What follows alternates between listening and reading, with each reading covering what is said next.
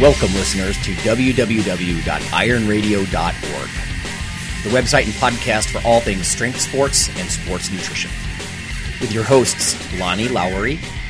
Remember, Phil is like a gnarled old oak tree held together with scar tissue and bone spurs. Rob Fortney. And I'm telling you, the pain that I would suffer was ex- beyond excruciating. And Phil Stevens. Do it, Rob. You'll kill all those nerves. Thanks for listening. Welcome, Iron Radio listeners. This is Lonnie Lowery. I'm an exercise physiologist and I'm a nutritionist, and I'm a former competitive bodybuilder. Yeah, this is Phil Stevens. I'm a power lifter, strength coach, run strength guild, and a bunch of other stuff. Hey, it's Dr. Mike Nelson, owner of Extreme Human Performance, faculty member at the Carrick Institute, creator of the Flex Diet Cert, and uh, a bunch of other fun stuff. All right, folks, we have, um, well, I'm going to be frank with you. With university starting, it's affecting all of us in different ways. I just heard you guys talking about that, by the Yeah. way, when I was grabbing coffee. Yeah. So, uh, we have mail and news building up on us, so we're going to get through a couple of mails, some Facebook comments from our listener crew, um, and then the news. There's sort of a, a theme here, which uh, which is almost like um, negativity. It's like paranoia, and we're going to bring our usual sort of you know war scarred, salty veteran um, viewpoint on this. I think we just need to pump the brakes a little bit on a lot of this stuff. So we're going to talk about uh, a lot of things that are it's controversial. Like first you hear it's not bad for you, then you hear it's oh it's, it's terrible. You can't consume any of the, any of it. You know. So we're going to talk about some of that stuff. A little commentary. Um, Phil, but let's let's start with like the direct lifting news. So you've got some cool stuff. Strength and Muscle Sport News. Yeah, so I spent the weekend at. Well, there was two big meets this weekend. There was Boss of Bosses, and then I was down at the Tribute uh, IPL meet in San Antonio, Texas. So went down there. One of my lifters was lifting. Huge day. It was an invite only meet. A lot of cash given out. I'm trying to think. Just roughly, uh, say, I think there was like 50, 60,000 given out total. Um, at least that. Um, because you were looking at twelve thousand five hundred dollars for first place man and first place woman, four thousand for second, I think two thousand for third. But uh, on two days. So day one was classic raw, which is wraps. Day two is uh, the new raw category, which is sleeves. But uh, no, it's amazing lifts. And again, like I've said before, it's the women were the women sold the show. Um, like I was talking to one of my other lifters, uh, Dal, and it's like the women's Wilks is now broken because they are just crushing. They're going to have to redo that thing.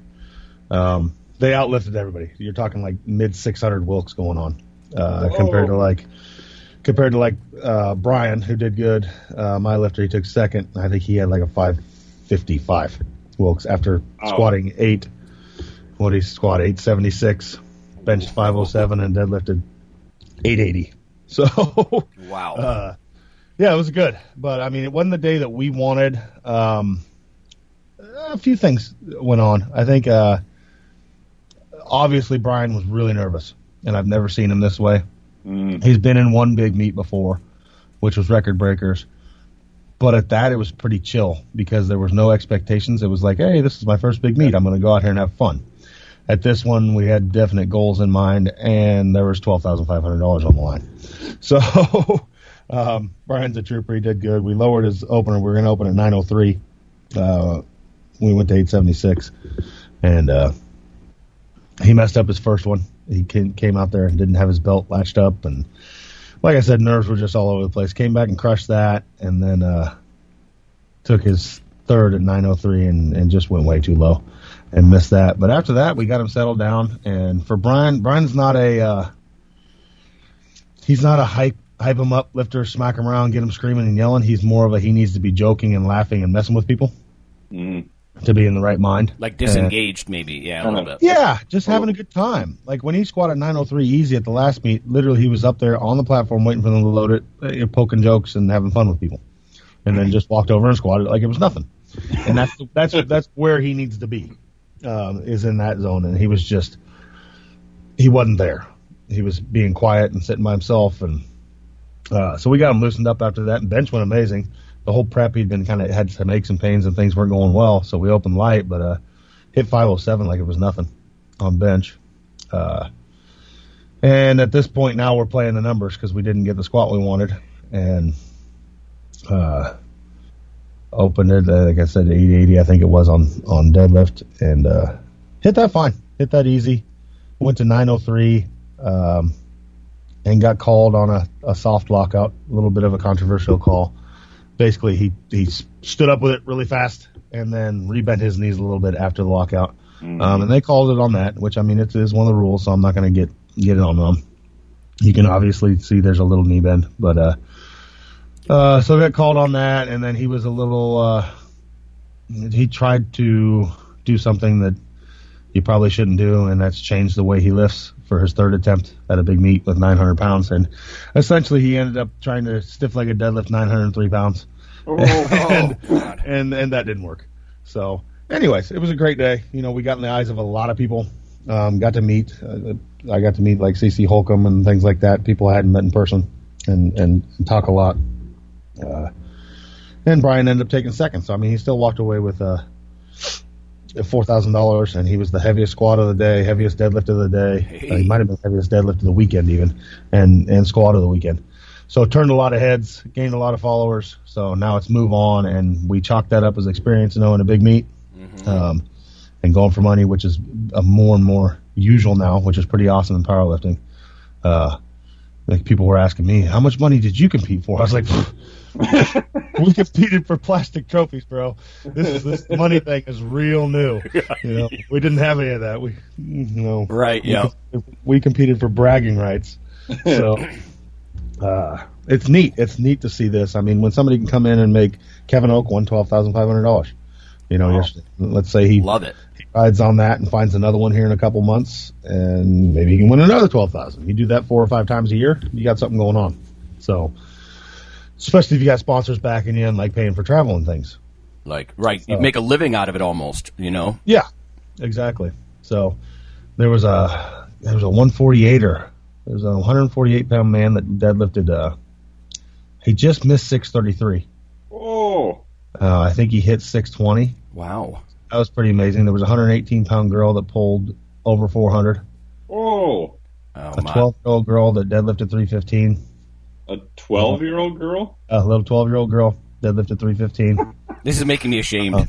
yeah, yeah, I mean there were numerous girls in the 600 polls. Um, Oh. It was, it was, yeah, it was, it was pretty amazing. Um, and like they were all squatting 400 plus. So Wow.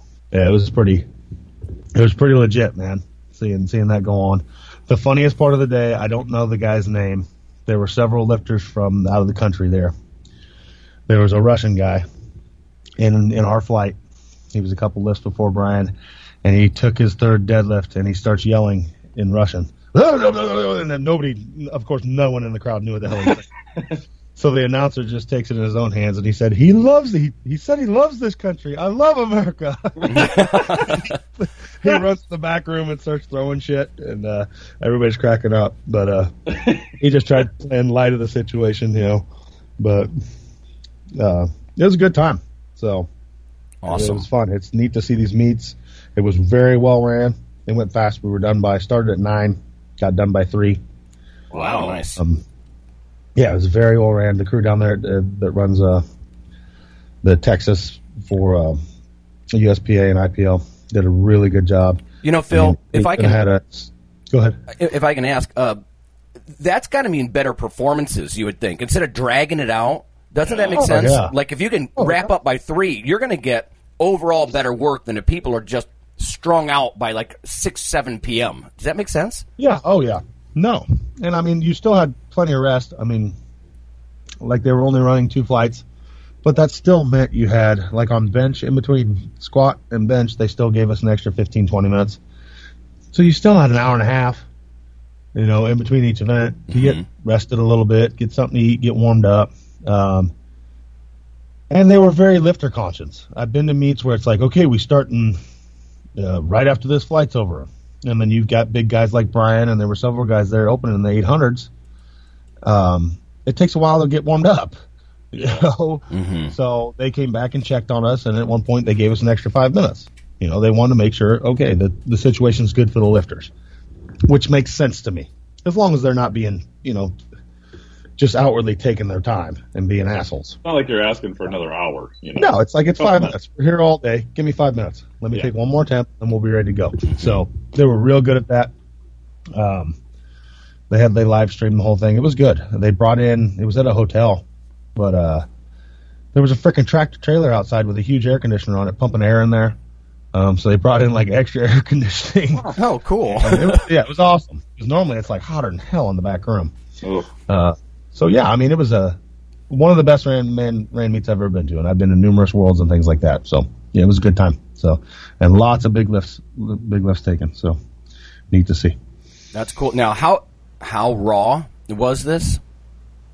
Like, Well, like Brian's. well, Brian just, was- I mean, the, how you, when you're saying you're reading off some of those numbers, it just makes me wonder, like, w- what kind of gear did they have and all that kind of stuff, you know? well day day two with the like the girl that deadlifted over 400 to 118, and the guy uh, they get a belt. Okay, That's it. I'm trying to save my ego, right? no, no, there's no saving it. Day two was Brian lifts and sleeves only, so no wraps, no nothing. oh wow. So okay, yeah, so it was yeah, it was legit. So okay. yeah, just a, just a belt and a singlet. Sorry, Lonnie. Uh, yeah, right. Sorry to say, this is all like raw. this is real. There was some impressive lifts. I mean, there was a guy that's I think I don't remember his bench exactly, but it was around 470 at 220. Um, Big. tall kid. He wasn't like one of those spark plugs. That's just jacked. You know, that's five six and 220. Yeah, you know, you Um, often hear people say, "Well, the arc, the arc when they bench is, is like t- two inches." Well, not for that guy, no, this right? guy was. Yeah, this guy was. He he was very much out benching what he looked like. Um. So yeah, it was impressive. And I think fun, he though. pulled in the sevens. So, um, yeah, it was a good time. Good time. Love it. Good stuff. Did you pick up anything? I mean, I mean, you've done this many, many times, but big numbers, efficient meet, anything for like uh, an event organizer, like tidbits. I mean, I guess the truck with the AC was a cool little trick, but that yeah, was- just that. I mean, I think one of the best things about it. I mean, I really like these meets that are thrown at hotels because basically you go upstairs and sleep, and then you just come downstairs. Mhm. You know, you don't have to go anywhere. It's right there. Um, it was a nice hotel, and they, you know, everything was in one spot. I mean, if you needed to, you could have not left the hotel. Um, so that's nice as a lifter. You know, you don't have to wake up and then travel across town and then do this and then oh, you know, I need to get my stuff out of my room before it closes. Blah blah blah blah. right. Yeah. While the event Right. is held at like a high school or something, Yeah. right? So I mean, that was nice, and just the way they ran it, it was good feed, um, and just very efficiently ran. They had good helpers. I think the best meets always have extra help. You know, you don't don't plan on ten guys showing up to help when you need ten. You know, you better have fifteen so Yeah. uh, Like things margin. like that. The, the warm up equipment was spot on. Um, so that was a good time. So worth the Some of drive. those warm up areas, they throw like you know hundred people into this small room with like two bars and be like, "Have fun." Yeah. Yeah, yeah. Well, and also they didn't try to overpack this thing. So a lot of meets is three or four flights. They just broke it down to two flights each day. So I mean, both days were done by three, which was kind of nice. You know? Mhm. Uh, Good 'Cause stuff. I've been at meets where it's okay. It's ten thirty at night, and we're freaking finally deadlifting. but uh, yeah, Yeah. So, If you want performances to boast about, you know, and then carry on the the meet, right? I mean, better performances, people are more excited to come back next year and you know, then do it efficiently and don't just um, destroy your athletes with inefficient, you know, scheduling and stuff, programming. yeah. I mean, hopefully they can keep this going. And like I said, this was an invite only meet because it was a international meet, but uh, it was a fun time. Good stuff. All right. Um, let's get into some listener mails. I have some. We'll start with a light one, and then I've got a, sort of a, a heavy one. Um, uh, a friend of mine contacted me, Dave. He's he knows Fortress r- really well.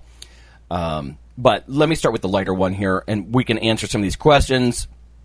We'll do a little bit of the Facebook stuff, and then after the break, we'll talk about all these all these concerns that are in the news, I guess. Um, changing public opinion with one comment kind of thing. But um, this one is Matt. He says, Hey, love your show. Uh, thanks for reading my email on Iron Radio the other day. Uh, I've got an exercise physiology question for you, and I think any of us could answer this. But um, two days ago on a lark, I decided to take the stairs uh, down from my office on the 58th floor. No problem at the time. Now I'm damn near an invalid from the DOMs in my calves. Far worse than anything I've experienced even after 10 sets of heavy calf raises. What's going on here? Was this effectively like a thousand negatives? Um, I, I, let me take the first stab at this. We just did, we're setting up our first lab in an advanced XPhys class, and it's about eccentric contractions, right? Lengthening, braking contractions, and DOMS, right? Delayed onset muscle soreness, and what happens and all that. The short answer, Matt, yes, you did a thousand negatives with your body weight, right? And you are wrecked. The neat thing about eccentric exercise, and I did my dissertation with this stuff, and again, we all know this, but when you lengthen lengthening contractions, you fire motor units a little bit differently. You know, so oftentimes there's fewer fibers taking the load.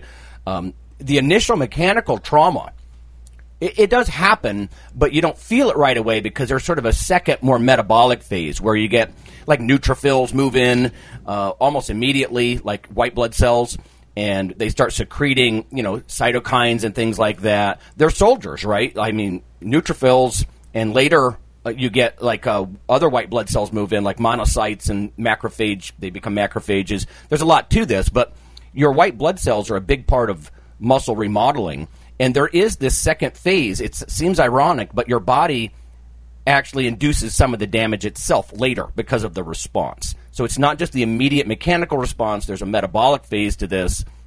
The good news is all those soldiers, those white blood cells that normally protect you from bacteria, things like that, viral infections, although that's a different ballpark right now, but the soldiers become medics you know, and they can secrete growth factors and help with tissue turnover and all that kind of stuff. So the inflammatory phase, and then, you know, it's part of the, the growth response. And uh, so, yeah, you, you did a thousand negatives essentially. Um, I don't know. Mike, did you want to add anything to that? No, I just had a question for you. Um, is there anything? Because I've thought about this too. With uh, so Cal Dietz will use like a triphasic training where you'll emphasize an eccentric portion of the exercise for a week or two. Um, do you think there's anything that's useful to do in that case? So, like in the listener's question, now that he's sore, or you know that you're going to do some eccentric work on purpose in terms of recovery or supplements or anything that may help that process? Well, we're going to touch on this after the break because there's some news that uh, NSAIDs like ibuprofen, aspirin, right. because they interfere with the some of the neutrophils getting down in there. They interfere with the inflammatory process. They might actually hamper gains. Um, in fact, Jorn Trommelen was just tweeting about this. So I'm going to mm. save that till after the break. But the point is, you, just killing the pain, you know, with an analgesic med, like over the counter med, is not going to like help really, other than right. just make it not hurt. Honestly, Matt, I I like to be sore. To me, that's growth. I know it doesn't correlate exactly with all the different markers of recovery, the soreness, but uh, take it for what it is. And maybe that's you know that's the kind of thing it, it kind of emphasizes to me why you change up your stimuli every once in a while. You know, if all you do is like seated calf raises and you're focused on the soleus, something like that, then you know doing stairs is, a different ballpark. You know, you might activate, I don't know, your gastroc or some of the, you know, assisting muscles and that kind of stuff. Um, just take it for the growth that it is, you know. Uh, all I can really say is um, feed the muscles the next day, you know, protein, carbs, fats, whatever, energy and protein essentially. Um, I think there might be something to curcumin, you know, as a mild anti-inflammatory kind of thing that might not interfere. Fish oils, maybe. Mike, you and I saw in Spain about how yeah. the, the fish oils, right? They they don't affect the resolution. Ultimately, they can help with parts. They can calm parts of this over aggressive inflammatory process. Because Matt, I bet you you're going to concur. This is this feels over aggressive, like you're wrecked. I know what it's like. We all know what that's like. You know, using a handrail to get up and down stairs the next day, stuff like that. So, um, I think in that talk too, they talked about possibly combining aspirin and not NSAIDs or acetaminophen for different resolution of that part because the drugs were affecting a different portion of that resolution, if I remember correctly. Yeah, right, exactly. The aspirin, actually, what I remember, seemed to be less interfering uh, Right. than ibuprofen, which is you know really strong. Although I know Phil for years has, has used ibuprofen, I have too. Um, let's save that for after the break, though, because this study that just came out exactly deals with this. So, um, but yeah, um, that's what happened. It was just a, a novel stimulus, and it is an eccentric stimulus, and of course, lengthening contractions like that is what makes you sore. In my dissertation, I ran people downhill, uh, a steep downhill grade on a treadmill for 45 minutes, and they were ruined. I mean, ruined. Uh, so. Uh, that was the lighter one. Let me go on to the harder one because I want to hear what you guys have to say about this. Let me open this up here. So he says, um, this is uh, Dave. He says, Thanks for getting back to me. Sorry, this is the reason I'm reaching out, but basically, I've been avoiding spinal fusions and bracing. Um, and he's trying to use diet and exercise and rest. He's got some back problems. Um, trying to avoid having surgeries until it's absolutely necessary. Trying to avoid really strong pain meds. You know, like he says his uh, pain management doctor is a pussy. so he's just trying to give him too many, you know, um, palliatives maybe. Um, he said a former colleague had mentioned maybe trying even to um, work with a doctor and get on growth hormone to help his back degeneration. So he's got degenerated uh, discs and things like that. Um, he says at this point, I'm just researching everything uh, I can. You know, can you give me any tips? And I just said off the top of my head, I've had two former students actually get stem cell therapy for disc degeneration. And I know that's, uh, I don't know all of the problems that Dave is having, but uh, they have remarkable results. Now, Dave's got some scoliosis and things like that. And I think it's important to know that that lateral curvature of your spine, when it gets to a certain degree, you know, advancement, severity, it becomes progressive. Uh, and physical therapists know that. So I think he's trying to prevent this, right, from progressing to a more and more curved spine, you know, more and more back problems. If I remember right, Dave, um, and you can email me later and correct me, but I think some of your initial injuries were you were doing really heavy bent rows. Um, but again, that was back in the day. So Dave did get back and say, I had stem cell injections in 2015, and I concur. Uh, it was the best thing I've done so far. Uh, Mike, what do you think? So he's chronic back problems, scoliosis, um, you know, um, intervertebral disc degeneration. You know a lot. You did a lot of cadaver work, right? You've seen this for real up close. Any thoughts for Dave? Um, yeah, a couple of things. Um, I mean, I have my scoliosis is pretty good now, but I had very major scoliosis as a kid. In my case, or one thing I always tell people to look at or at least get screened for is there's probably something that may be uh, driving that. And in my case, it was my eye position. So my right eye sits up and out farther. I don't see in 3D. I had a lazy eye as a kid and a whole bunch of stuff. So what happens in some of those cases is your body will basically kind of wind around the way your vision is because we're very vision uh, driven in general. So, you know, seeing like a functional neurologist or even a behavioral optometrist may be worth a screening just to see if there's anything going on there that may be driving it. Um, that's a little bit kind of out of the box, but I've I've seen that more often than not. So if I have someone come in who's got you know pretty big scoliosis, has, has some pain, obviously physical therapy, that stuff like that can be good, but it's amazing anecdotally how many of them have been found to have some pretty wonky visual stuff that they they don't know about, right? Because if if you've had it your entire life, it's like being colorblind. And what's the color purple? I don't know. I've never seen purple. I don't know what it looks like. Interesting, right? Yeah. You have nothing to compare it to per se. Um, so outside of that, I mean, you know, obviously Stu McGill's got a lot of good stuff. I mean, picking up one of his books is probably worthwhile. Um, if you talk to him about it, he's very big that surgery is definitely kind of a, a last resort. If you look at the data on surgery, yeah, I would say it's not super promising overall. Um, and then just from a exercise standpoint, focusing on are there certain things you can do, and then how do you feel after them? And for me, I noticed the more oddball looking the exercise and almost the more asymmetric it is, the better I feel and the better my movement was. So if you're pretty asymmetric to begin with, symmetric exercise, especially heavy loaded stuff, may not be your best friend, right? Because you're kind of pushing you back into those compensations and everything else. Mm-hmm. Um, so I mean, for a while, like I only did heavy Turkish get-ups on my left side, like for two and a half years. And my right side didn't get any weaker, but every time I did them for a period of time, I felt a little bit better. Um, so I would look at even something just kind of skewing stuff, maybe even one direction on the body for a while, um, and see how that goes.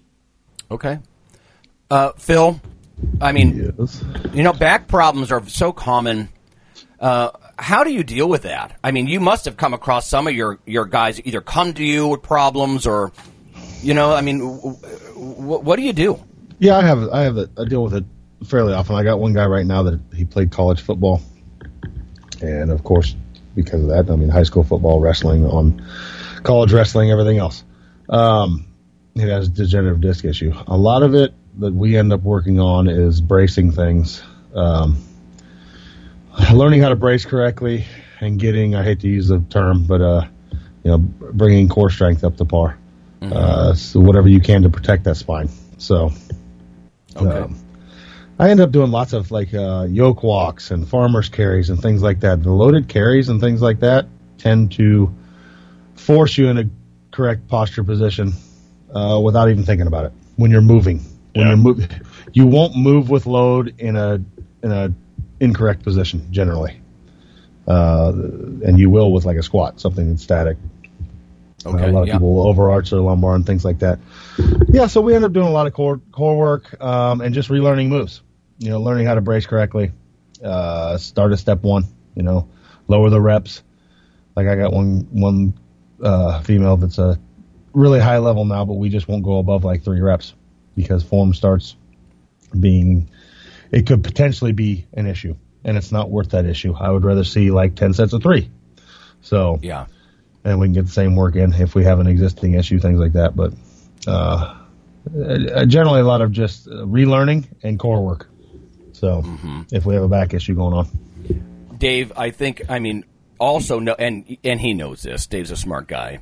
We're not medical doctors either, right? So, I mean, when Phil's Phil's explaining what he does from a strength perspective, right? So, trying to correct some of these problems, but you also, I mean, I don't know. I, I got to think you could also farm around. You know, we're fans on this show of, you know, farming around people who are willing to try something, you know, new or progressive. You know, uh, he had mentioned anabolic hormones and things like that. I mean, this is just anecdotal, but I've talked to a lot of high end bodybuilders, and I can almost guarantee that their massive, you know, the strength of their soft tissue and all that stuff in place, it it does pay dividends. You know. Oh, yeah. Um, but having said that, yeah, I mean, I, I can't really comment is any beyond that, but yeah, some type of. I mean, if let's say, for example, you're low testosterone over a very long period of time, you know, that's going to take a toll on your soft tissues and stuff like that eventually. So, um, yeah, Yeah. good luck to One you. other thing I always have people ask their orthopedic because orthopedics in general, just by their nature, tend to be very conservative. I mean, Phil can probably speak to this more than I can. Is if I continue to do this, am I going to make anything worse? Right. So if I take a period of say six months and I try some other stuff, am I going to be so wrecked that you're not going to be able to fix anything, or am I just going to have six months of potential pain and I'm not going to be any worse if you had to do a joint replacement or if you had to do something else? And that gives them an idea of what time frame they have to play with. Because if the doc says, no, man, if, if you continue to do stuff, you're going to shred everything so bad, it's going to be a real bitch to fix. Okay, now I don't have much time. But if he's like, eh, yeah, six months or whatever, you're probably not going to make it any worse than what it is now. Yeah. That gives a person kind of a rough time frame to know, okay, I can do something for six months. And in worst case, I could have it replaced or I could do something more invasive at that point. It makes sense. That sounds like Phil's Yeah, scenario, sure. right? oh Yeah. yeah. exactly like it. But I mean, I'm always a fan of do whatever you can and not go into the knife. Yeah. if possible. You want to keep your original equipment as long as possible. So Agreed. Yeah. I mean, even this tooth surgery I had, you know, they essentially they put like a it looks like a drywall anchor, you know, up into my maxillary bone, like uh, all the way up behind my nose. I, I didn't want to have this done. This is just this is bullshit. You know, this I keep fussing about this retainer I'm I'm trying to speak through and stuff and you know, but anyway, I I I'm permanently different. I can tell it's different and we, we can all speak to that, right? Once you have a serious surgery, i- i- at least in my experience, you're looking if you're 80% happy with it, then that's probably good, right? You're never going to go back to what exactly how you were before the problem. You know, uh, surgeries leave you changed. So I, I- agree with with Dave's idea of you know let's I, I don't want to just go in there and get have some serious hardware put in. Yeah. You know, so okay. Um, I know there were some questions on on Facebook. I've actually got one of them here on my phone. Let's take a look here. Um, Phil, you had replied to this one. This was from Camille, I think. I think this may have been discussed in the past, but I don't remember. Uh, I'm having trouble reaching my daily protein target. As cla- I'm a classic carbivore, so she likes her carbs. um, if I take into account the protein I'm getting from carbs, you know, like what's what's in the oats and the bread and that kind of stuff, uh, I hit my daily target easily. But if I only count high quality protein sources like meat, eggs, dairy, I usually fall short of the gram per pound. When tracking protein, what counts for you guys in terms of daily intake? Uh, now, Phil, you responded to that. What did you What did you say to her? pretty much, she's, if you're getting a mixed diet, is what I told her, then you're good. I mean, she's got a good portion of it coming from meat and dairy. So uh, go ahead and count the you know the the beans and the rice and things like that. As long as it you know a good part of it. The where I'd start to worry is if everything was coming from veg.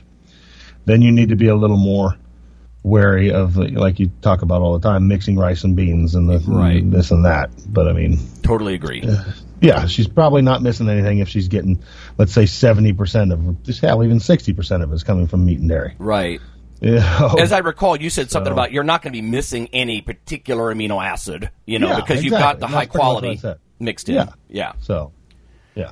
Um, so let's pretend, and I don't know how big she is, but let's pretend she's like I don't.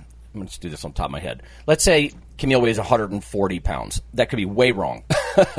so I don't know, like low 140. So 60 kilo person, right? The literature is going to say 1.2 to 1.8 grams per kg. So let's take that 1.2, the low end, because she's you know struggling to get that gram per pound, at least of real high quality stuff. So 72 grams of protein a day is essentially what uh, the literature would suggest for her, and she's getting that right. Um, I always, of course, I always count like seven grams of protein in a serving of pasta, right? That's gluten, right? It's in fact we're going to talk about that in the news after the break a little bit, but yes, I count that. Yes, I count the five grams of protein from oats um, because t- exactly to your point, Phil.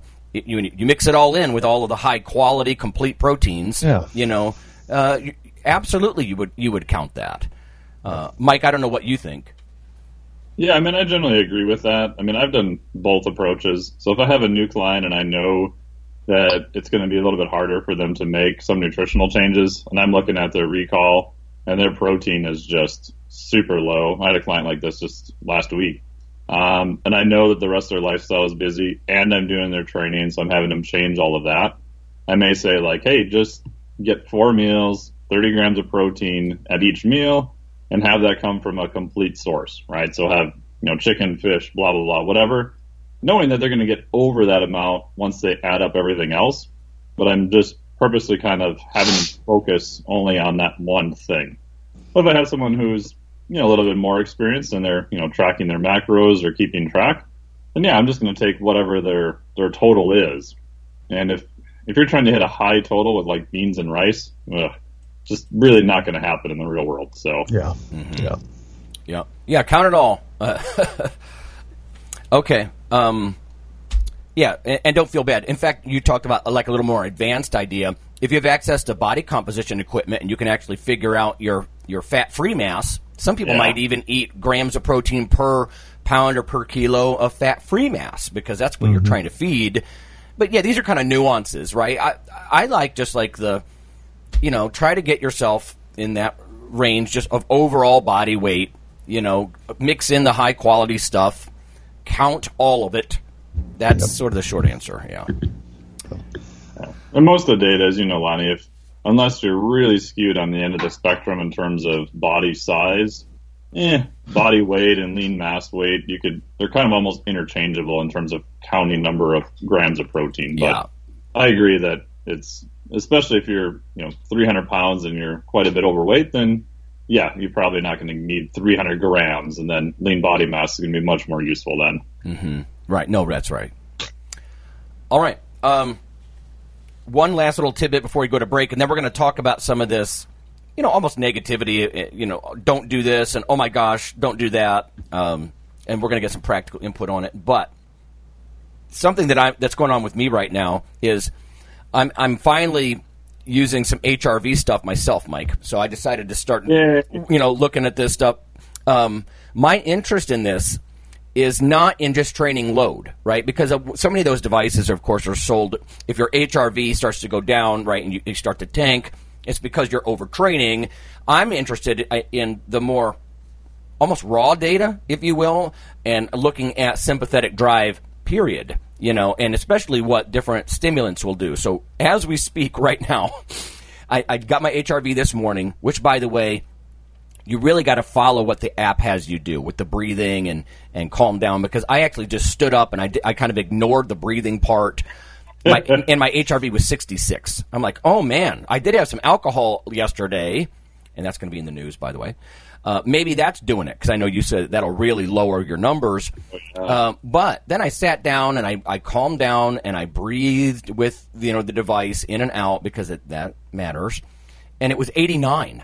Uh, so Oh, that's a that's that's a big difference, you know, between those two things. But anyway, the point being is, I'm I'm still interested in acutely can I affect those numbers if we can do all these control issues the best we can, be as strict we can.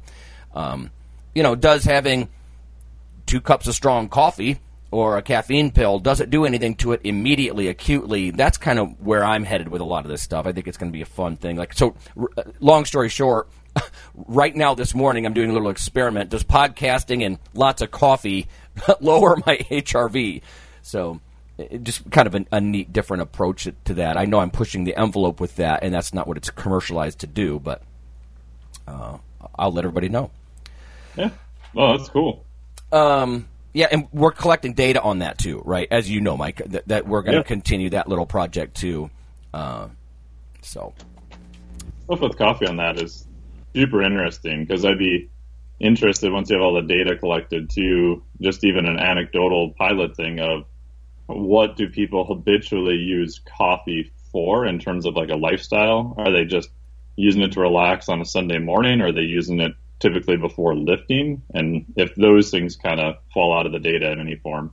uh, it, to that point, I'll share it next week. But a paper came out almost identically with what we're doing. It's actually looking at does your stimulant intake from Monster and specialty coffees and pills or pre workouts does it agitate you? Does it increase your movement? Right.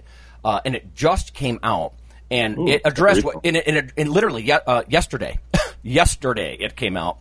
Uh, you couldn't even access it until yesterday. A student of mine found it. It's almost identical to what we're doing, and it addresses some of what you just said, Mike. Like, for what reasons were they doing this? So, Yeah. because it is a neat idea, right? If you if the stimulants help you move that little bit more, that extra rep in the gym, uh, you know, walk all the way around the block to get somewhere, you know, whatever it is, more activity generally considered kind of good, unless you're moving around and fidgeting at night, of course, uh, while you're trying to sleep. But so uh, yeah, I'll keep people uh, posted on that too. Just kind of fun stuff. All right, let's go to break. When we come back, we're going to talk about a lot of things that lifters are exposed to, and we're now being told they're bad.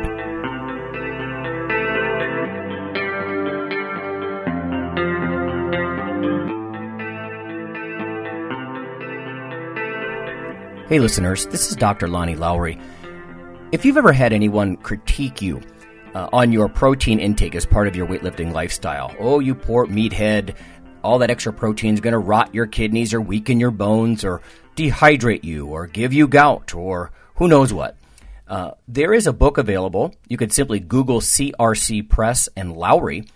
And what I've done is reach out to experts all over the world and create a book, a single compendium that you can hold up and say, This is why I consume extra protein. This can be very valuable when you're um, being quote unquote educated uh, by various professionals on the topic. Uh, there's enormous amount of literature in this book on the safety, uh, the effectiveness, how protein works in cells, the history of protein and weight trainers, uh, much more. So again, please check out CRC Press and Protein and Lowery. You can just Google that. And uh, I do, full disclosure, I do make a small single digit royalty on the book, but that's not why I did it. I did it so we can all have something, uh, our particular population, uh, to both defend what we do and to inform our nutrition and our eating. Thanks.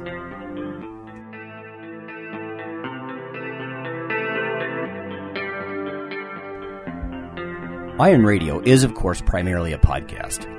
But over the years, there have been technical glitches calling for backup streaming and listeners who wanted the convenience of other sources of audio content. Toward this end, Iron Radio is now simulcast and backed up on YouTube. If needed, please search Lawnman07 or Iron Radio from within YouTube. There's not much video, but if you like to listen through YouTube on a Roku or other living room device, there you go.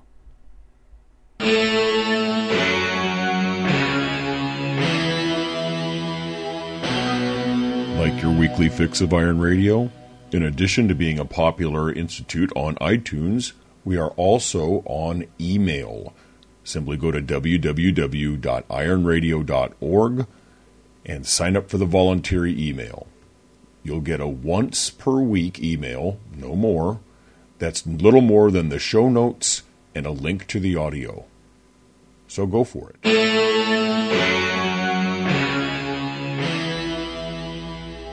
Alrighty, we're back. Um, we're going to talk about several things. Here's the quick rundown, uh, if you're interested. One is on NSAIDs, like ibuprofen and aspirin. One is coconut oil. Uh, one is alcohol uh, in the news. And the last is gluten. So all of these things are getting some negative attention, and people are either trying to fix this quote unquote bad thing uh, or just warn people not to touch it. and we've all been exposed to all these things, of course, listeners and the co hosts. Let me start with this first one. This was promulgated on Twitter. It's entitled Analgesic and Anti Inflammatory Drugs in Sports Implications for Exercise Performance and Training Adaptations, or if you prefer, gains. Um, so, Lundberg and Howatson were the authors on this paper. It says over the counter analgesics, such as anti inflammatory drugs or NSAIDs, uh, are widely consumed by athletes worldwide to increase pain tolerance, dampen pain, and reduce inflammation from injuries. It says NSAIDs have been demonstrated to inhibit uh, cyclooxygenase or COX activity. So that's an enzyme that builds uh, prostaglandin E2, for example. Uh, which might explain the reduced anabolic response to exercise bouts. It says consistent with this, NSAIDs, and again we're talking about aspirin, ibuprofen, things like that, have been reported to interfere with muscle hypertrophy and interfere with strength gains in response to chronic resistance training in young individuals. But then they go on to say it remains to be established whether any of these observations really translate into detriments in performance or reduced training adaptations in elite athletes. Uh, now, this brings to mind, uh, Phil, you and I both like our ibuprofen uh, over the years. Are you still using ibuprofen regularly, and what are your thoughts? I can't think you're going to say that this is going to stop any muscular or strength progress. I'll be taking 800 milligrams of ibuprofen right after the show. so there you go. um, uh, what I would say is show me an elite strength athlete that never takes it. Yeah. You, you probably can't. Yeah. And they're all pretty big. So Yep. from what I've seen in the real world, that doesn't pan out. Most elite athletes, and I, you know, I can't speak personally on like NFL, Major League Baseball, hockey, but I guarantee you the majority of them are taking something along the lines of this. Mm-hmm. Just to battle daily, you know, aches and pains. So, Yep. Um, yeah, I mean, it may look good in that lab, but in the real world, it's just not reality. I I can't I can't help but think this is what Nick Burd would say that acutely, yes, they suppress protein synthesis, but he even suggests, and he's not the only one. Some of those Canadian guys are suggesting it, ibuprofen might actually be an, a mild anabolic agent in that it temporarily suppresses protein synthesis, but then cells have a natural corrective rebound.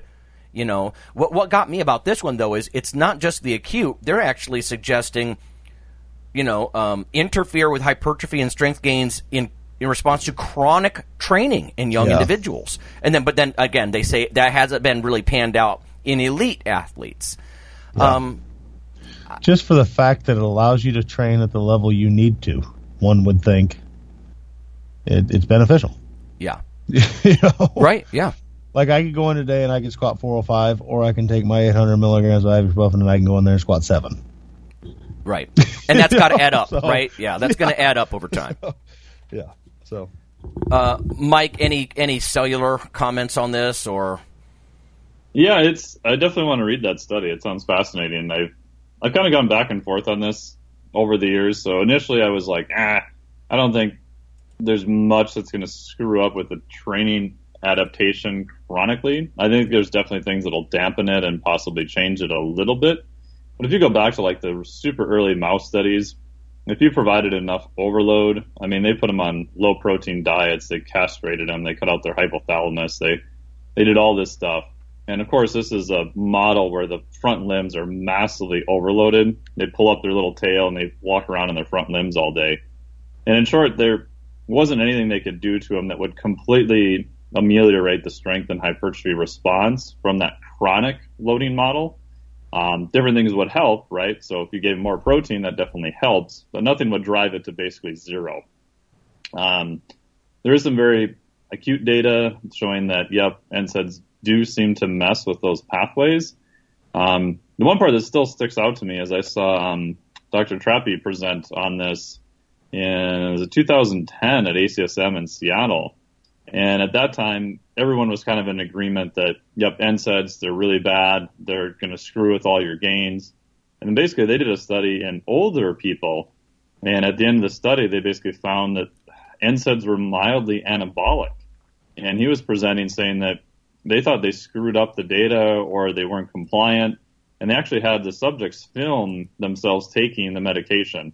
So they went back and they reviewed everything, went through the whole data again, and compliance was actually super high and they couldn't find anything where they screwed up. But as we know, the muscle adaptations resistance training are different in older people than they are young people, possibly anabolic resistance, different things like that. So I don't know. It's kind Yeah. of where I'm at now. I mean, if I have an athlete, I would tell them, I mean, personally, I try to avoid them as much as all possible. And that's for multiple reasons. But I don't know. I get nervous about anytime somebody says X, Y, or Z will completely blunt adaptations to strength training. Yeah, Maybe they'll change it a little bit, but ah, that's just such a, a powerful stimulus that if your body wants to survive that, you know, in Phil's case, 700 pound squat, we better do a lot of remodeling because damn it, he's going to go back into the gym and do that thing again. Yeah. Uh, I want to point out, I mean, I'm going to point people to this. This is Scandinavian Journal of MedSci Sports. Uh, the work Lundberg is from the Karolinska Institute, right? So this is hardcore. You know, this is not just fly by night stuff. And yet, I agree with Phil 100%. You know, my entire life I've used ibuprofen, more or less, in anti-inflammatory doses, not just a little 200 milligrams, but you know, I'll take six or 800 milligrams, sometimes with an aspirin. Um, and when I was trying to get larger, I, I did get larger. You know, I mean, so I don't think I would have been five nine and weighed almost 230 pounds if that stopped it, right? Because I was that, I was all about that stuff. So I, when the rubber hits the road, I don't think that's going to happen. And, and of course, the guys Phil, Phil, and the guys he works with are much larger than that. And if it stopped any kind of strength or muscle gains in its tracks, the, you wouldn't see what you see in the gyms and on the competitive the platform. Yeah, the practitioners, we would know it by now. Right. And we wouldn't be using them. Yeah. You know? Yeah. If they're that high of an effect size, Yeah. we would seek pretty clear evidence with all the lifters that people have been interacting with and something that is relatively, I'd say, commonplace. You- yeah. So that Yeah. tells you maybe there's an effect. It's just a lot smaller than, than what we think there is, or maybe there isn't an effect. Yeah, and it seems there might be population specificity here. Again, there's a lot more to this abstract and this article. Please go look if you're really interested in this, listeners. But um, there seems to be population specificity. Like it might, they're suggesting. I think it might be more interfering in in youth, you know, or younger, more naive trainers as opposed to the elite ones. You know, and to be fair, it may be the case that. Uh, Phil and the the guys that he trains and a lot of the bodybuilders I've seen, maybe they could have been a couple of percent larger or stronger had they not done it. It's hard to really tease that one apart. So it's worth to go, you know, go look at the literature. But I, I'm in. Of course, they talk about a risk to benefit analysis in this, and that's that's what everybody's going to have to decide for themselves. I guess, you know, if you're getting more out of it than losing a couple of percent gains. Um, and ultimately you actually have you have gains because of them, right? Because you were able to control pain. I, I, yeah, I can't say that's just just a bad thing. Like I said, there is this sort of negativity th- that runs throughout a lot of this news. Um, now we're running low on time, so the next one was partly through the Facebook page. This was also uh, labroots.com. Is coconut oil really all that? Brenda Kelley Kim wrote this. It says coconuts often praised, you know, as a superfood in the veggie world, um, appreciated for health benefits, nutritional value. But recently, uh, Karin Michels, uh, the director of the Institute for Prevention and Tumor Epidemiology at the University of Freiburg and professor at the Harvard T.H. Chan School of Public Health, has basically called it poison. In, in fact, quote, pure poison, close quote. Um, and I, a lot of it has to do with the idea that it's saturated fat, much like butter or lard, you know, and that could re- that could be related to things like stroke or heart disease. Um, and a lot of people are suddenly saying, from this comment, right, from this researcher's comment, uh, oh, well, I guess it's bad. Uh, now, I don't think anybody's going to tell you that, that coconut oil has saturated fat, and it can in fact raise your LDL, your quote unquote bad cholesterol, on some level. Um, however, it's shorter chain, right? It's medium chains. I, I always consider coconut oil poor man's MCT oil, right? Because it's medium chain fats, not traditional long chain fatty acids like you see uh, in a lot of dietary fats. In fact, 60% uh, of coconut oil is medium chain, and you digest and absorb that differently. There's some suggestion that you might not even store as fat quite as much, those medium chain type fats. Um, but we've known this forever, in, in, my opinion, and then, you know, that it's saturated fat and it may raise your LDL a little bit. Um, to me, my, my conclusion on this is, well, meh. Uh, you know, I mean, if, if you're chugging it or eating it by the spoonful every day as your only fat source, only calorie source, well, just be aware that it's saturated fat and it may raise your LDL. But uh, what do you think, Mike? Yeah, it's it's the whole thing of anything that's negative seems to get real popular in the media like super fast, and it's usually anything that goes against what everyone currently believes. So if you go back, you know, however many years saying that coconut oil is a healthy fat, people kind of would lose their minds. Now they're like, ah, coconut oil is really not that bad. And so now we're back to someone stating the same thing again, but a public opinion has kind of changed. So now it's contradictory again. And yeah, I'm, I haven't found anything that they did or any data that would tell me I need to change my mind or consider changing my mind, I guess. Yeah. Yeah. Phil, do you get you get your fats just from meats essentially, or uh, oils? Are you do you have any concern about sat fat? How do you approach all that? Uh, I mean, we add butter to things like we use grass-fed butter. We'll use. Uh, no, we eat a lot of saturated fat. Yeah. So I mean, it's it's primary, Yeah, there it primarily what we add is saturated fat. So there it is. Yep. I think I, you know, yes, nobody's going to say that the li- uh, at least I'm not going to say the lipid theory of heart disease is completely bunk. You know, and that cholesterol levels have don't matter at all. Honestly, there's some very interesting data um, that in existence, and we've talked about this before. Uh, Steve Riechman, I think, did some of this stuff when I a little bit at, when he was at Kent State, and then later at Texas, I think. But there's even some beneficial things to having cholesterol levels in a certain range instead of just trying to drive them rock bottom all the time. Um, yes, cholesterol is a known driver, right, of atherosclerosis and that kind of thing, and saturated fat could raise it, but then it's you always get this confusing stuff, right? I, I, I guess my my message to listeners is this is a complicated issue, and it's not as simple as oh, it's sat fat. All sat fats do the exact same things to your body, and it's all bad. No, it's not. Um, and yet, yeah, there's pros and cons like anything else. You know, uh, Stu Phillips just tweeted this past week about how there are some uh, detrimental effects of saturated fat on liver function. You know, things like that, uh, according to some new research. So, you know, um, y- you can't live in a world where you're running from frickin' everything. You know, um, don't you dare touch aspirin or ibuprofen. Don't eat any saturated fat. Don't, don't, don't. These avoidance strategies drive me nuts. You know, and like you said, Mike, the, the negativity bias is what people seem to gravitate to in the news.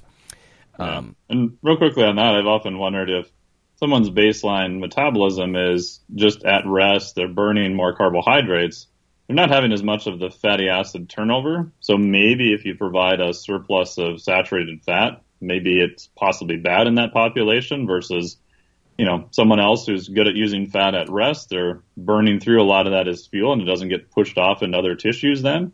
So maybe that may be something that may throw a monkey wrench into it and make it more complicated than this or that is just good or bad. Right. Even genetics for how you how you respond to fats. You know, there's definitely a nutrigenetic thing with fats. Yeah, definitely. Uh, that that further further clouds the issue. You know. Um, Definitely. um, all right, two more real quick. Uh, is alcohol unsafe in any amount? This is also Brenda Kelley through Lab Roots. Um, this, you know, she goes on. She says, "A glass of red wine is good for you." We hear, or beer makes you smart. There's all these claims from various clinical studies on alcohol, but the latest research on alcohol published in the Lancet, which is a very high tier journal, suggests there is no safe amount of alcohol, as in none.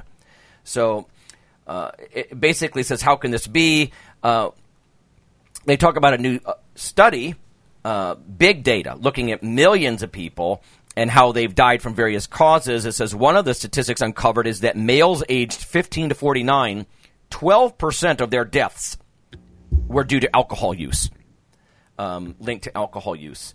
Uh, Dr. Emmanuela Gakidou of the Institute for Health Metrics, University of Washington, is a senior author of this work. She explained, quote, the health risks associated with alcohol are massive. Our findings are consistent with other research, uh, and she believes it's clear and convincing the, the correlations there. Now, again, the key word being correlations, right? This isn't necessarily cause, causal. It's big population stuff, but it is suggestive. Anyway, correlations between drinking and premature death, cancer, and cardiovascular problems. Uh, and then goes on to say zero alcohol consumption is what would minimi- minimize the risk. Uh, it, it also goes on to say that um, the study did not distinguish between beer, wine, or spirits. The common denominator was, of course, the ethanol. Um, they defined a drink as 10 grams of uh, alcohol per person per day. Uh, that amounts to a 3.5 ounce glass of wine, a standard can or bottle of beer, or a one ounce shot of whiskey. Uh, and then there's some other uh, comments in here from other researchers explaining how extensive this data set was and this data analysis. Um, they talk about compilation of hundreds of studies, both prospective and retrospective studies. Uh, and then it goes on to point at news sources, University of Washington and The Lancet. Uh, again, I, you know, I occasionally have a drink. I did yesterday. Um, Phil, I know that you'll sometimes have a little bit of, you know, you're like, uh, I don't know, what is it? What did you drink? Brown, some kind of brown liquor. When I came out, when, when I came out and, and we, we did a little, um, thing for Strength Guild, I remember we actually Yeah. sat around, I think we were nipping on whiskey while we were discussing Yeah. it. You yeah, know, we'll have whiskey or this or that. I'm not a big drinker. You know, we'll go have a drink at dinner here and there, maybe once or twice a week. yeah, but I, yeah. I don't think that's going to set you back. I think if you were a habitual, you know, alcoholic or something, yeah, of course, Right. I mean, you're going to have issues. But Yeah. nobody's arguing that. But I think sitting down to a drink here and there isn't going to hinder anything at all. yeah. So Well, I was Mike. I was just discussing with you. Now you said it'll it'll really lower your HRV numbers. The funny thing is, you have an alcohol uh, uh, alcoholic drink or two to relax, and it could actually worsen your recovery score on like HRV. Can you comment on that at all? Or Yeah, so what I've seen with that after looking at, oh Christ, probably in the thousands of HRVs on people now over the last uh, eight-ish years, six years at least. Um, one drink for most people, I won't see it in their score. Um, some people, right around two drinks, a lot of times I will. Uh, three drinks, definitely. And it's funny because I'll see HRV looks good, training volume, everything looks good. I'll see their HRV tank, and it took me a while to figure out. So now the first question I'll ask them is, "Did you drink it all last night?" Because I don't see anything that looks uh, different.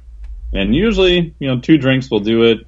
Oddly enough, sometimes the type of alcohol in some people will. Um, Like one client in particular, red wine will mess her HRV score. We're testing out white wine and some other stuff right now. I haven't noticed a pattern of one alcohol more than another one in terms of type. Um, some of the clear alcohols seem to be not as bad, just purely anecdotal. Um, another part about alcohol that's interesting too is if the study looks at like harm to self or potentially also harm to others. So a study actually in the Lancet from 2010 from David Nutt, he did this. It's uh, drug harms in the UK multi-center decision analysis, and they were looking at well, what is the potential harm to others and society and things of that nature.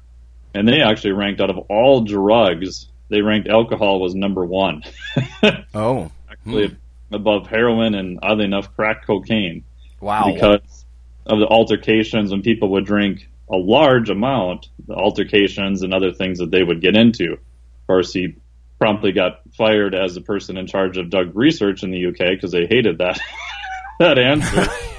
um, but if anyone's you know worked at a bar or spent time in a bar between midnight and two a.m., yeah, kind of makes sense. right. That's right. Yeah, the epidemiology stuff. And again, uh, no one is saying right. Saturated fat has no downside, or alcohol has no downside, or NSAIDs have no downside. But to me, it's like anything else in life. It's a calculated risk and a decision. It's a it's it's a you know pros and cons decision that we all make. yeah. You know, um, yeah. But it's, am I willing to give up all alcohol because researchers in a premier journal like the Lancet are saying you know zero is best. No, I'm not. You know, at, at my stage, like let's face it, I tell young athletes this all the time. Alcohol is just not part of a training diet, right? So if you're in the middle of a season, I actually agree with a lot of the sports teams where they have a no alcohol policy. There's not much it's going to do for you, you know, uh, as part as strictly as part of a training diet.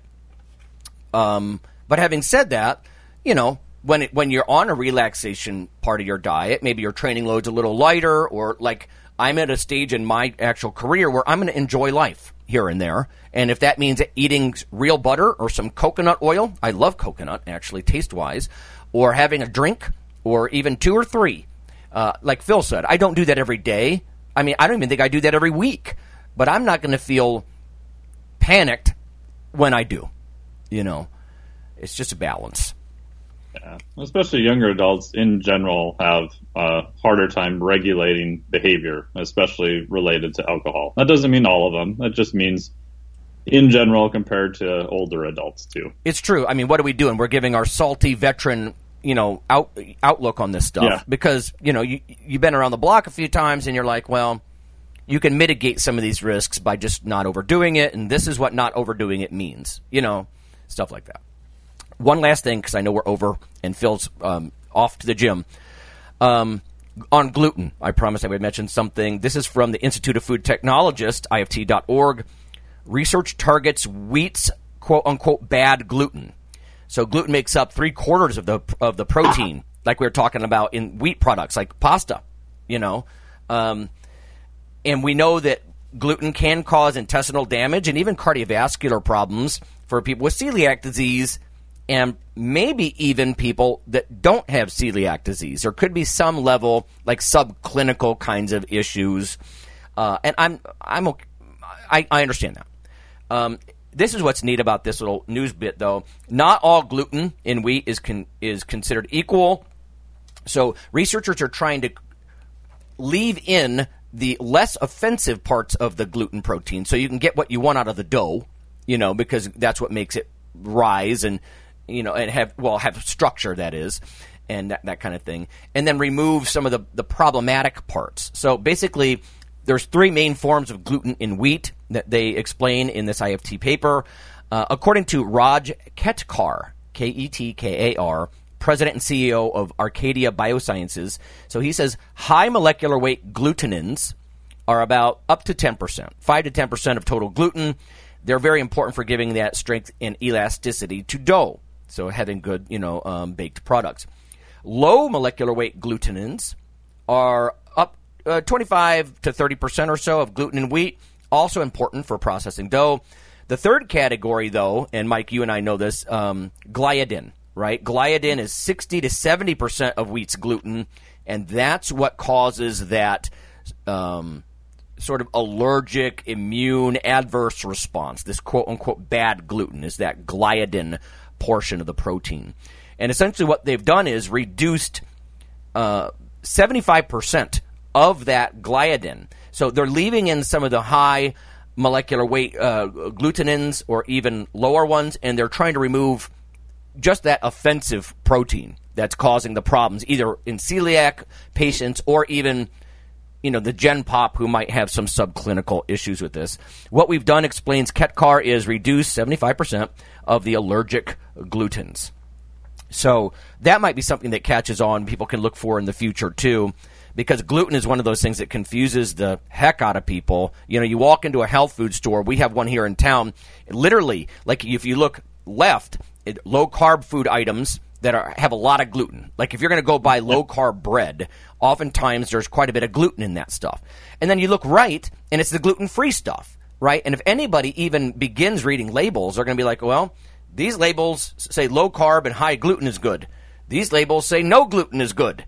Which is it? Is gluten good or bad? So I think these guys are trying to define, you know, let's target that particular gliadin uh, protein and reduce it so we can still have um, delicious baked goods, um, you know, and, and carbohydrate kinds of products, and not not trigger any of these symptoms.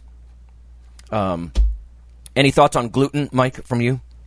Uh, yeah, I mean, in general, I agree. I mean, I if you look at the data, there's a pretty cool review in uh, JAMA from last year. It's public access, uh, celiac disease, non-celiac gluten sensitivity, a review. Uh, the author's last name is Leonard. Um, they did a pretty good job of kind of breaking it down for people who want more information. In practice, I I don't know. I've just seen clients who appear to have a gluten sensitivity. Uh, my wife is one of them, so we've you know tested her on different types of gluten, and I've even I don't know. She's she's not listening to this right now, but snuck it into her food and taken it out yeah. just to see what happens. Also. Oh my! Experimenting um, on your spouse. Shame on you. Yeah, well, little wifey experiments. Right. She probably won't be surprised by that. But um, in her case, like mood sensitivity and stuff is dramatically changed like that day and the next day. Um, I've had some clients just take it out and they feel a lot better, even though self-report, I can't see any other change in their data. So I think most people are probably not as sensitive to it as they think. And there's some interesting data on that with placebo effect and things of that nature. Um, but I have seen some people where you know we've played around with it off and on for you know, my my wife's case for man probably eight years now, and it seems to be something there. So I I tell people I'm like ah I wouldn't be afraid of it, but just you know test it out on yourself. You know see how you feel and and kind of go from there. Right on. Yeah, I think it's celiac, you'll definitely know if you're celiac. So you don't have to Oh, worry right. about that. Yeah, yeah. It's it gets way overblown. You know, we've all seen those videos. They'll interview people, fitness-minded people that are on gluten-free diets, and of course, when you go gluten-free, you tend to eat less bread and pasta and a lot of carbohydrates, so your calorie intake goes down a lot of times. And you know, if you're eating like green leafies instead.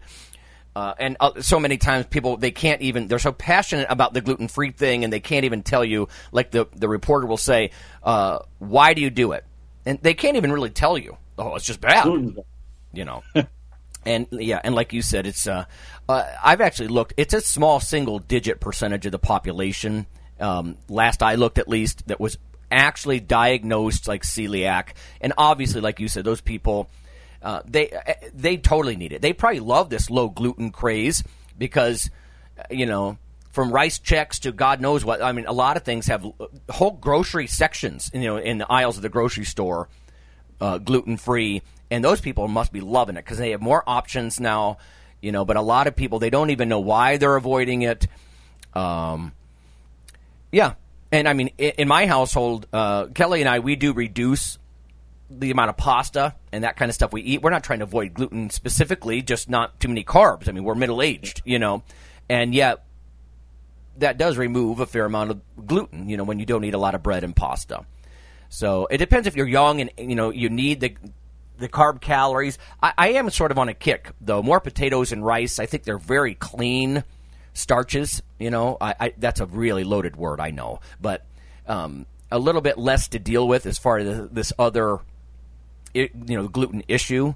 Uh, I eat a lot of oats, though. It's worth noting, though, that corn gluten and oat gluten are different uh, in a lot of ways, and in some guidelines, um, not really as much, nearly as much of a concern, right, as something like wheat, barley, whatever. So, yeah, I'm the same way. I mean, I use a lot more white rice now, potatoes, and the reality is, if I'm you know doing nutrition stuff with clients, those are probably the ones I'm gonna go to you know, just because I know they're inexpensive, they're easy to get, they have some other benefits. And, you know, if they had any other sort of weird gluten stuff that I don't know about, yeah, we're probably reducing it. And, you know, if it's something they want to test out in the future, then it's, you know, we'll test it out, you know, from there. Yep. All right, everyone. So there you have it. I didn't want to poo poo everything that's in the news, but I do think there's this gut reaction. And to your point, Mike, I think you said it best people gravitate toward negative things like warnings, you know, that balk the trends and but things like coconut and gluten, they you know, good, bad, uh, you know, it can get very confusing. So at least there's some info, you know, on and and some opinions, right, on what we think about a lot of this stuff from alcohol to whatever. So all these supposed no-nos coming out of nowhere and it, like everything I would think it's it's a it's a calculated risk. Yeah, and last point too, if you want to get super confusing, you could argue that maybe alcohol and other things are a little bit of a hormetic stressor. Maybe they stress your body just a little bit and make you possibly better for it if it's a certain amount and under a threshold and blah blah blah. right? Yeah, like that mild adaptation, like they say, living with a dog is going to present you certain challenge, right. immune challenges, and it's almost certainly good. You know, stuff like that. So. All right. Uh, well, we'll call it a week. So thanks, man. Thank you. See you, everybody. See you.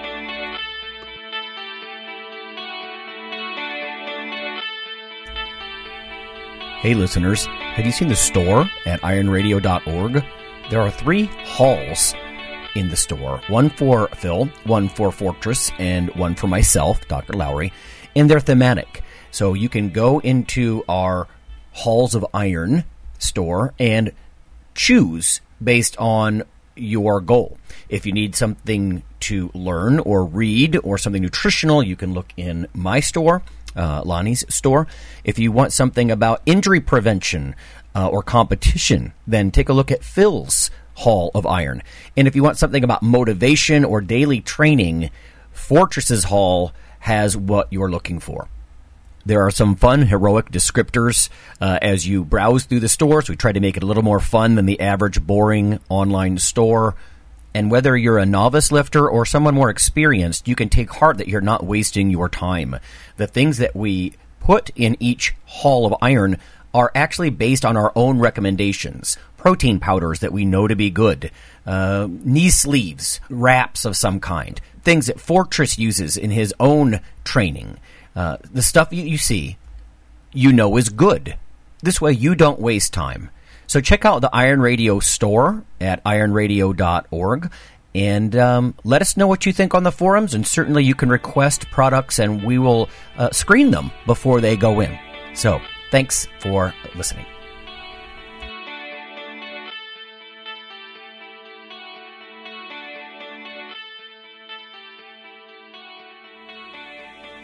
Iron Radio is accepting donations. If you like what we do, the professors, the scientists, the bodybuilding show promoters, the athletes themselves in powerlifting and bodybuilding, um, please consider making a donation or maybe buying something from the ironradio.org uh, store.